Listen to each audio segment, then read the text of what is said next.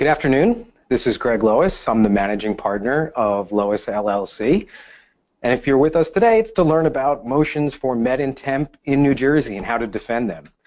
Uh, this is our uh, monthly webinar series that we do in New Jersey. It's always the fourth Monday of the month. Just a quick reminder, we also do a webinar series on New York workers' compensation topics, uh, and that's always the third Monday of the month. Uh, if you ever miss a webinar, they're all on our website, uh, recorded uh, with video, with audio, and also with transcription. So you don't even have to listen to them uh, with the audio up. You can just watch the uh, discussion occur in front of you live.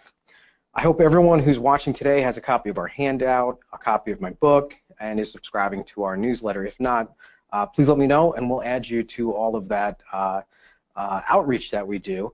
I do expect for the 2018 edition of my New Jersey Handbook uh, to be out next month. All right, this is totally live. Uh, please feel free to ask questions. I know everyone has a lot of questions about the season finale of Game of Thrones last night. Uh, feel free to ask me questions about that because I'm still trying to wrap my head around exactly what happened. Uh, but this is completely and totally live, and I will be getting to your questions. You don't have to ask questions about today's topic. It can be any topic in New Jersey workers' compensation law. Um, just to give a brief overview of where we are in our webinar, our training series, uh, we're finishing up this month a discussion of benefits. Uh, last month we did temporary disability benefits. This month we're going to be doing medical and motions for med and temp. And starting next month, we're going to get into more and more complicated or complex topics in New Jersey workers' comp defense, so stick around for that. All right, just as a quick reminder, there are only four benefits available to a petitioner in a New Jersey workers' compensation claim, and those are medical benefits, lost time benefits, permanency disability benefits, which we're going to cover in November, um, and finally death benefits. Uh, we don't even do a presentation on death benefits. We roll that into our discussion of trial and judgment. But this month we're going to be talking about medical benefits and motions for medical and temporary disability benefits in particular. Uh, we will get to permanency benefits uh, in our November presentation. All right. Why do we care about this topic? This is a hot topic in New Jersey workers' compensation because this is one of the only ways, motions for medical and temporary disability benefits, that we can lose medical control in our case. One of the uh, most powerful tools we have in resolving workers' compensation claims in New Jersey and keeping claim costs low is the fact that we get to pick and choose the physicians that the petitioner can see. We authorize all medical care, we direct them to care, and uh, your risk professionals, the adjusters on your team, are able to set up medical appointments, interact directly with the medical providers, and this is a great asset to us in resolving these cases quickly, and also making sure, by the way, that the petitioner gets to a good physician in other jurisdictions where the petitioner can choose any doctor they want to go to, they're not necessarily going to the best physicians. They're going to the ones that their attorneys are telling them to go to. And of course, those ulterior motives of staying out of work forever and being temporarily disabled forever uh, absolutely impede their recovery. Uh, so why we care about this topic is we don't want to lose medical control. That's number one. But the other thing is uh, there is fee shifting that occurs when the petitioner is successful with a motion for medical and temporary disability benefits. That is, where the petitioner successfully argues that the medical treatment we have offered and provided and authorized is not enough, um, the petitioner's attorney is paid a fee on that medical treatment that they win for their uh, petitioner. So this absolutely provides an incentive to petitioner's counsel, and some of them are quite predacious about filing these motions, for them to seek additional care uh, they absolutely have a fee interest. So how much medical treatment is enough? Well, uh, under our New Jersey statute, section 15, we have to provide all medical treatment necessary to cure and relieve the petitioner of the effects of their injury. This is sometimes confused by petitioners and petitioners' counsel to think that somehow we're going to get them back to how they were before the injury date, uh, you know, back to perfect. No, uh, our goal and the uh, requirement of the statute is simply to get them as best as we can, as cured as possible. It's not to get them back to perfect, and oftentimes that's not possible. That's why there are awards for permanent residual disability uh, called permanency. Um, but the statute requires that we get them back to uh, as best we can and to reach maximum medical improvement. Once we get the petitioner to maximum medical improvement, which is defined as a medical uh, plateau, after which point further curative care is not possible, at that point we are still responsible to provide palliative care if any is necessary. And that could be maintenance care, that could be ongoing medications, that could be physical therapy visits perhaps to keep them limber or to keep them moving. Um, but our goal under the workers' compensation statute and our responsibility is to get them as uh, cured as we possibly can. Uh, that uh, uh requirement ends when they reach maximum medical improvement, and often there's a dispute.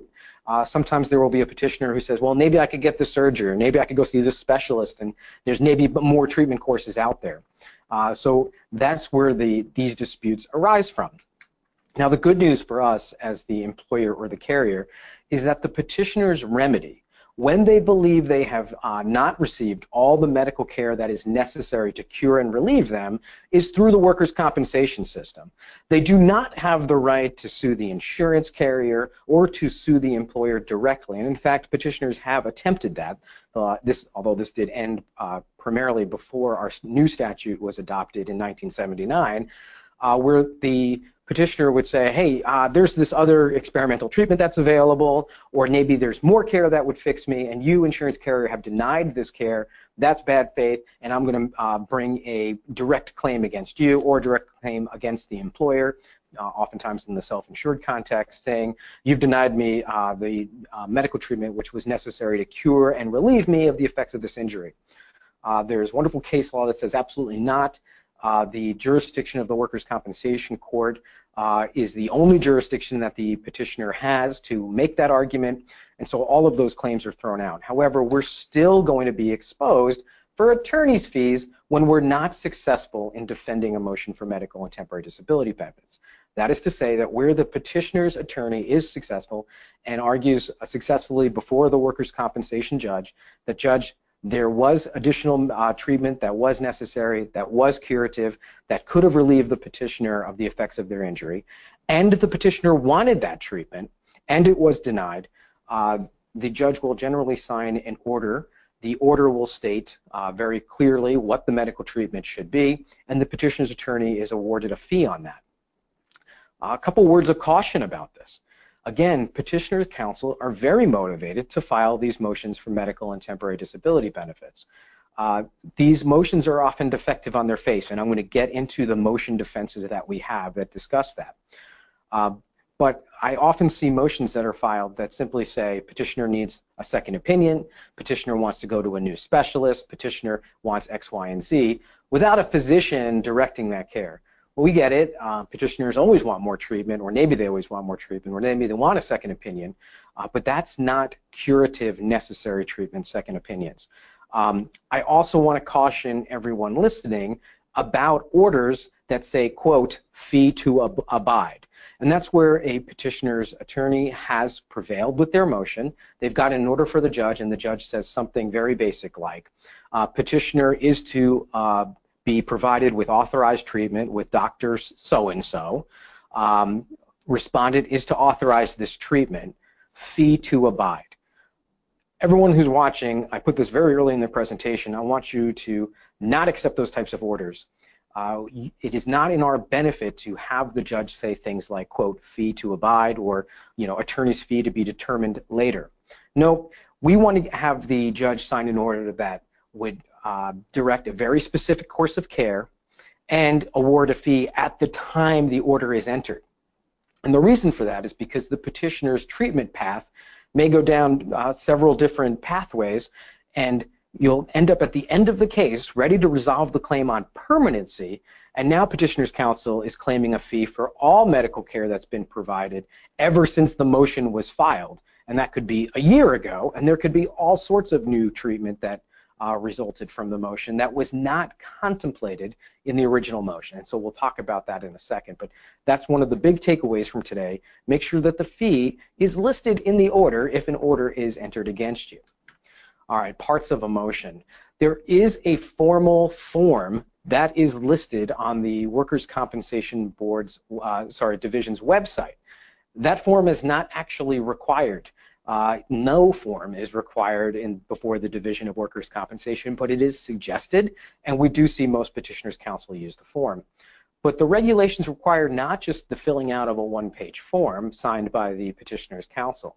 It also requires an affidavit of the treating physician or a party in interest, and that would typically be the petitioner stating, here's the medical treatment that I want, and I will get this medical treatment if it is authorized.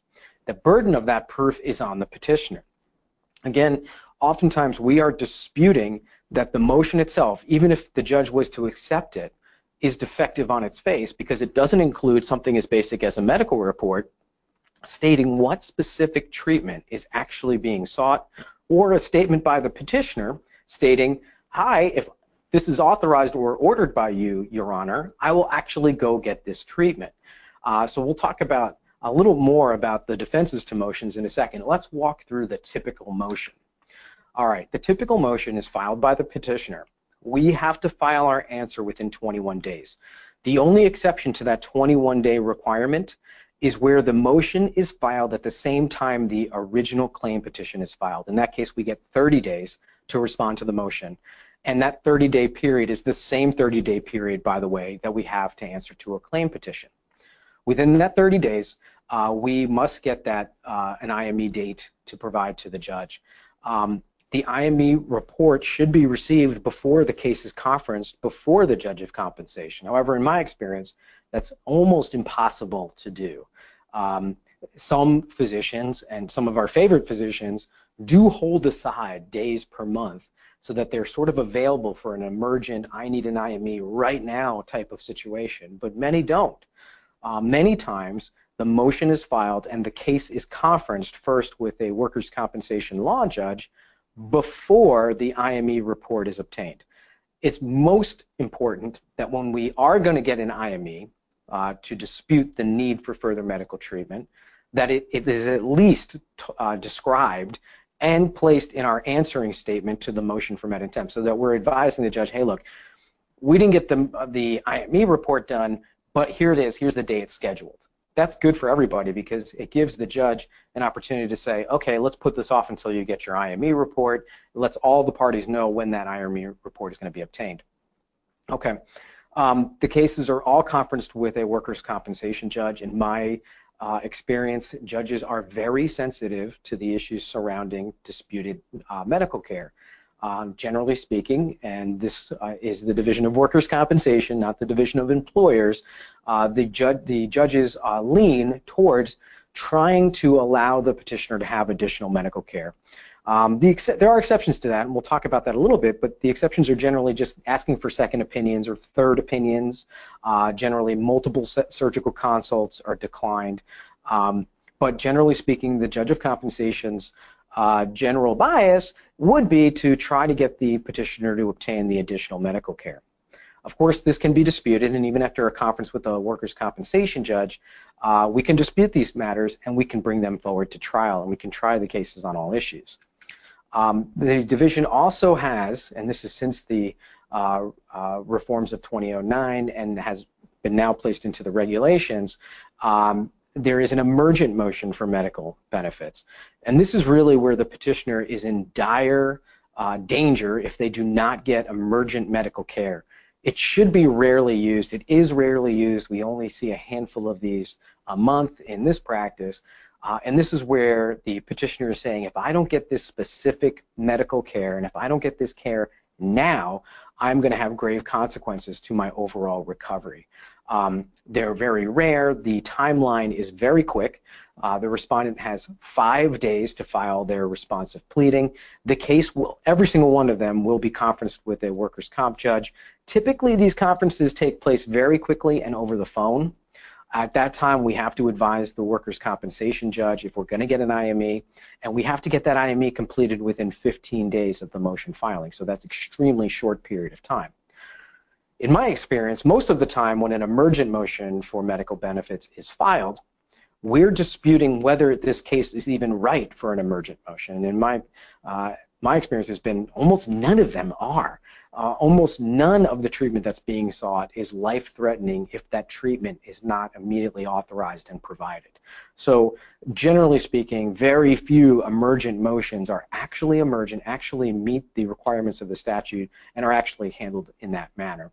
Um, if an emergent motion is filed and the workers' compensation judge says, you know what, this is not right for an emergent motion, this, is, this doesn't meet the standard, it then goes back onto the regular motion for medical benefits track. All right, how do we defend? Well, first of all, there's, there's three way, main ways we defend. The first is a rules-based analysis. Uh, we are always filing an answering statement so that all of our rights are protected. And then uh, ultimately, we're going to dispute proofs. Let's talk a little bit about the rules that we're employing because so few of the motions that we see actually comport with the rules. Okay. The petitioner is required to show that the treatment is necessary and curative. And I argue, and we file briefs on this all the time, that simply things like repeat MRIs, repeat x-rays, and second opinions is not meet the standard for emergency under a motion for medical and uh, temporary disability benefits analysis. In other words, simply asking for a test, simply asking for a second opinion does not meet the burden of the statute, and those should generally be disputed or resolved out of court.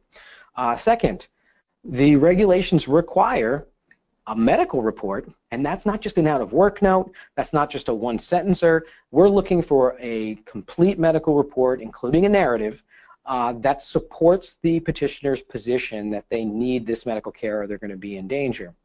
Um, I can also say that old reports, a report that's six months old or nine months old, we're going to argue is stale and defective on its face. Also, where there's been superseding treatment, I've had petitioners counsel who have gone back through the medical records towards the end of the case and picked and chosen uh, moments where the treating physician suggested, hey, uh, maybe this person needs this test, or maybe they would benefit for physical therapy. And they've waited six or seven months, and now they file a motion saying that that treatment from back then was never provided. And our argument will often be, yeah, well, there was a new treatment course that was elected by the treating physician, who's the captain of the ship in the case of the patient's care, and that physician has now gone off on a different course, and that uh, treatment course has been superseded. So we make that argument as well. Uh, finally, uh, we'll make case law arguments that the case is either not ripe for a motion hearing uh, or the petitioner oftentimes has already received the medical treatment and the motion is simply defective. They're just asking for us to actually pay for or authorize something which they've already obtained, which is inappropriate. The way I respond to every single motion is by filing an answering statement. The answering statement sets forth my reasons or our reasons for why, we're, why we are disputing this motion. Um, we always include a certification of counsel, and those would include the exhibits, because remember, the workers' comp judge who's receiving this case if all they have is their motion papers and we're not providing them with the complete medical records, the complete medical narratives in order, the judge is not going to have enough information in order to decide the motion, and you're going to end up going to that conference and nothing will get done because the judge will say, well, show me this record, uh, find me that old MRI, where's the treatment? So we definitely want to provide the medicals to the workers' comp judge so that they have that in front of them. And finally, I always file a brief in opposition raising all of our legal defenses every single legal defense that we've already covered in this webinar series, and that would include notice, knowledge, statute of limitations, intoxication, disobedience, uh, uh, not arising out of in the course of employment, etc. All of our regular defenses apply to a motion for medical and temporary disability benefits. Oftentimes, uh, hearings on these motions will sort of constitute almost like a mini trial within a trial because the petitioner still has to show all the elements uh, of a valid workers' compensation claim. And in a disputed context, if we simply agree to the medical treatment or we don't raise those defenses in our defense to the motion, I believe we may be conceding or waiving them. All right. Uh, this might sound basic, but when we review the petitioner's motion, we say, hey, are they actually requesting the treatment that the doctor has either requested or, or suggesting they would benefit from? And I'll give great examples of that. We've all had cases where the petitioner, early on in the case, it was suggested that they would benefit from a surgery. And they said, oh, I don't want a surgery, I'm scared of surgery. And instead they go and get some other course of treatment, maybe physical therapy, maybe something less invasive. And uh, then towards the end of the case, all of a sudden they file a motion saying, I want that surgery. Our defense is typically very fact-based, and we just say, wait a second, do they really want it because they were offered this earlier, or this was considered earlier, and they said they didn't want surgery? Have they changed their position? And the petitioner will have to state that, often in their affidavit, or come into court and testify and say, yeah, judge, if I was offered that surgery now, I would take that surgery. Um, another basic is, first, the petitioner has to request the treatment. And this is a tricky one. There is case law out there that says if they've requested treatment, and we've declined to provide it, and then they go and get that treatment and it's curative, in other words, they're, uh, they have improved their condition, then we're responsible for it. In that case is Benson versus Coca-Cola. That case, I think, is often abused by our adversaries because what they do is very early in the very beginning of a case, and this is particularly prevalent in South Jersey in the um, Camden or particularly the Atlantic City hearing points, where the uh, adversarial attorney, opposing counsel, will send some very innocuous letter to my adjuster. And it'll say something like, oh, I see you've accepted this case. Um, I, we understand that the uh, treating physician is X and treating physician has found maximum medical improvement, but my uh, client wants more care. Can you set up a second opinion evaluation? And you know, we'll ignore that, or maybe the adjuster will ignore that and say, well, no, we don't do second opinions. This is workers' compensation in New Jersey. We don't do that. And then they'll use that as the basis for a motion later saying, I want a second opinion. And they'll argue, look, we requested this. Okay, well, uh, no, that doesn't work.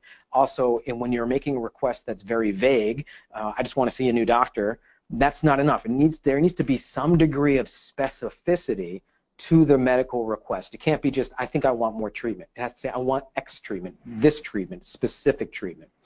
Um, finally, the petitioner does not have to file a motion where a request would be futile. And typically that's the situation where we've already denied the case. We filed a denial type answer and we've told them we're not authorizing any treatment. We don't think this case is compensable. Well, they don't have to file a motion. They can go get unauthorized treatment, and then under Benson versus Coca-Cola, if the case is ultimately found compensable, can come back into workers' compensation court and say, hey, now you pay for all of these unauthorized bills. All right. So again, the basics are: do they actually want the care? Is there a statement by the petitioner that they would accept it? Uh, and oftentimes we'll argue, Judge, they've already turned down this treatment. This is not ready for a motion or not ripe for a motion. Let them say they're going to get this treatment first, and then we'll do it. Um, in the rare cases that a motion, most motions for med and temp are resolved by way of compromise. Uh, most of the time, the parties work something out. And in those cases where I compromise, I absolutely stand steadfastly that we should not be paying attorney's fees on those cases. Um, however, sometimes we have to try these cases, and the order of proofs is the same order of proofs as a normal trial. So the petitioner testifies first, then any fact or lay witness we have. So in other words, if we had a defense as to the body part alleged, hey, this body part shouldn't be established in this case, this is the first we're ever hearing of it, or this accident never occurred, we would then bring in our fact witnesses, and then both parties would bring in their medical witnesses, uh, typically uh, over video for us if we can. That's the order of proof. Um, after the order is entered, let's say the case goes against us, that's appealable as of right. So even though the entire case is not resolved, even though the case remains open, there is case law and a court rule that says once money is getting paid to the petitioner, the case is now appealable as of right.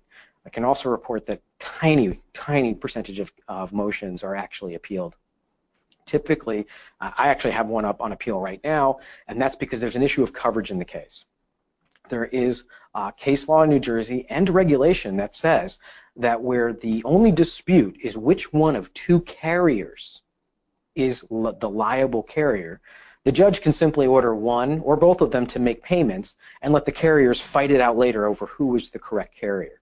Um, again, you have an immediate appealable as of right moment then uh, that you can have that reviewed by the appellate division. An appeal in New Jersey is directly to the appellate division. You'll get an appellate panel. Um, when the order is entered, our attorneys are going to be extremely cautious about how the order is worded.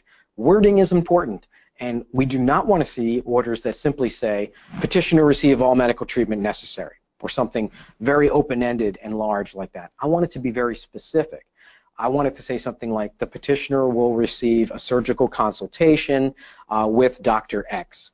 And then I want the fee to be based simply on that, that very specific, very narrowly tailored uh, treatment that we're actually providing. And if you you don't do that, what ends up happening is uh, with a very big order where it just says petitioner to receive more medical treatment, comma, fee to abide, be warned that after a year of additional medical care, that petitioner's counsel is going to be arguing for a huge fee on all of the medical treatment that was provided afterwards.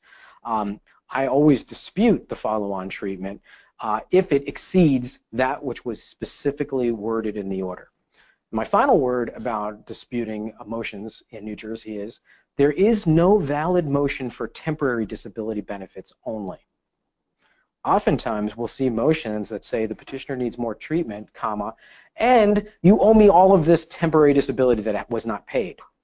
And once the medical component is resolved, let's say we say, Judge, there's no uh, uh, uh, prima facie case for additional medical care, there should not be an order entered for temp in which the petitioner gets a fee on that order because it's an impossibility, it's a nullity. It's not possible to file a motion just for temporary disability benefits. The way that's handled in New Jersey workers' compensation courts are, if there's an underpayment of temp during the pendency of the case, that would be resolved at the time permanency, if any, is resolved. All right, so that's a brief overview of this topic. Uh, let's see if there's any questions. And if you haven't typed your questions in yet, start typing now. I'm going to go over here to this uh, laptop I have on the side. And once I get my cursor back, there we go, and see if there's any questions. All right, so far I don't see any. Come on, people. Ask me some questions, even if it's just about Game of Thrones, uh, anything. I'm going to give it about 30 seconds to see if anything pops up. And while people type that in, let's go to the next. Let's talk briefly about what we're going to talk about next month. Next month, we're going to be talking about defending occupational claims in New Jersey. In New Jersey, there is a presumption against occupational claims, and particularly cardiac claims. Um, there is a higher standard and burden of proof for the petitioner to meet in claims of occupational repetitive cumulative trauma, cases like repetitive orthopedics, or cumulative exposure cases, respiratory cases, and we're going to be talking about how we defend those in New Jersey next month. Uh, okay, I'm still going back to questions. I don't see any questions popping up, so I think I must have covered this topic great, or there's something wrong and I just can't see the questions, but I'm, I'm clicking over here like mad and I don't see any. All right, uh, I hope this was useful for everyone. Thanks for joining me. If I didn't, if you do have a question and you just couldn't type it in fast enough, please feel free to email it to me and I'll get back to you as soon as I can. Um, I hope that we see everybody next month. Okay, have a great week.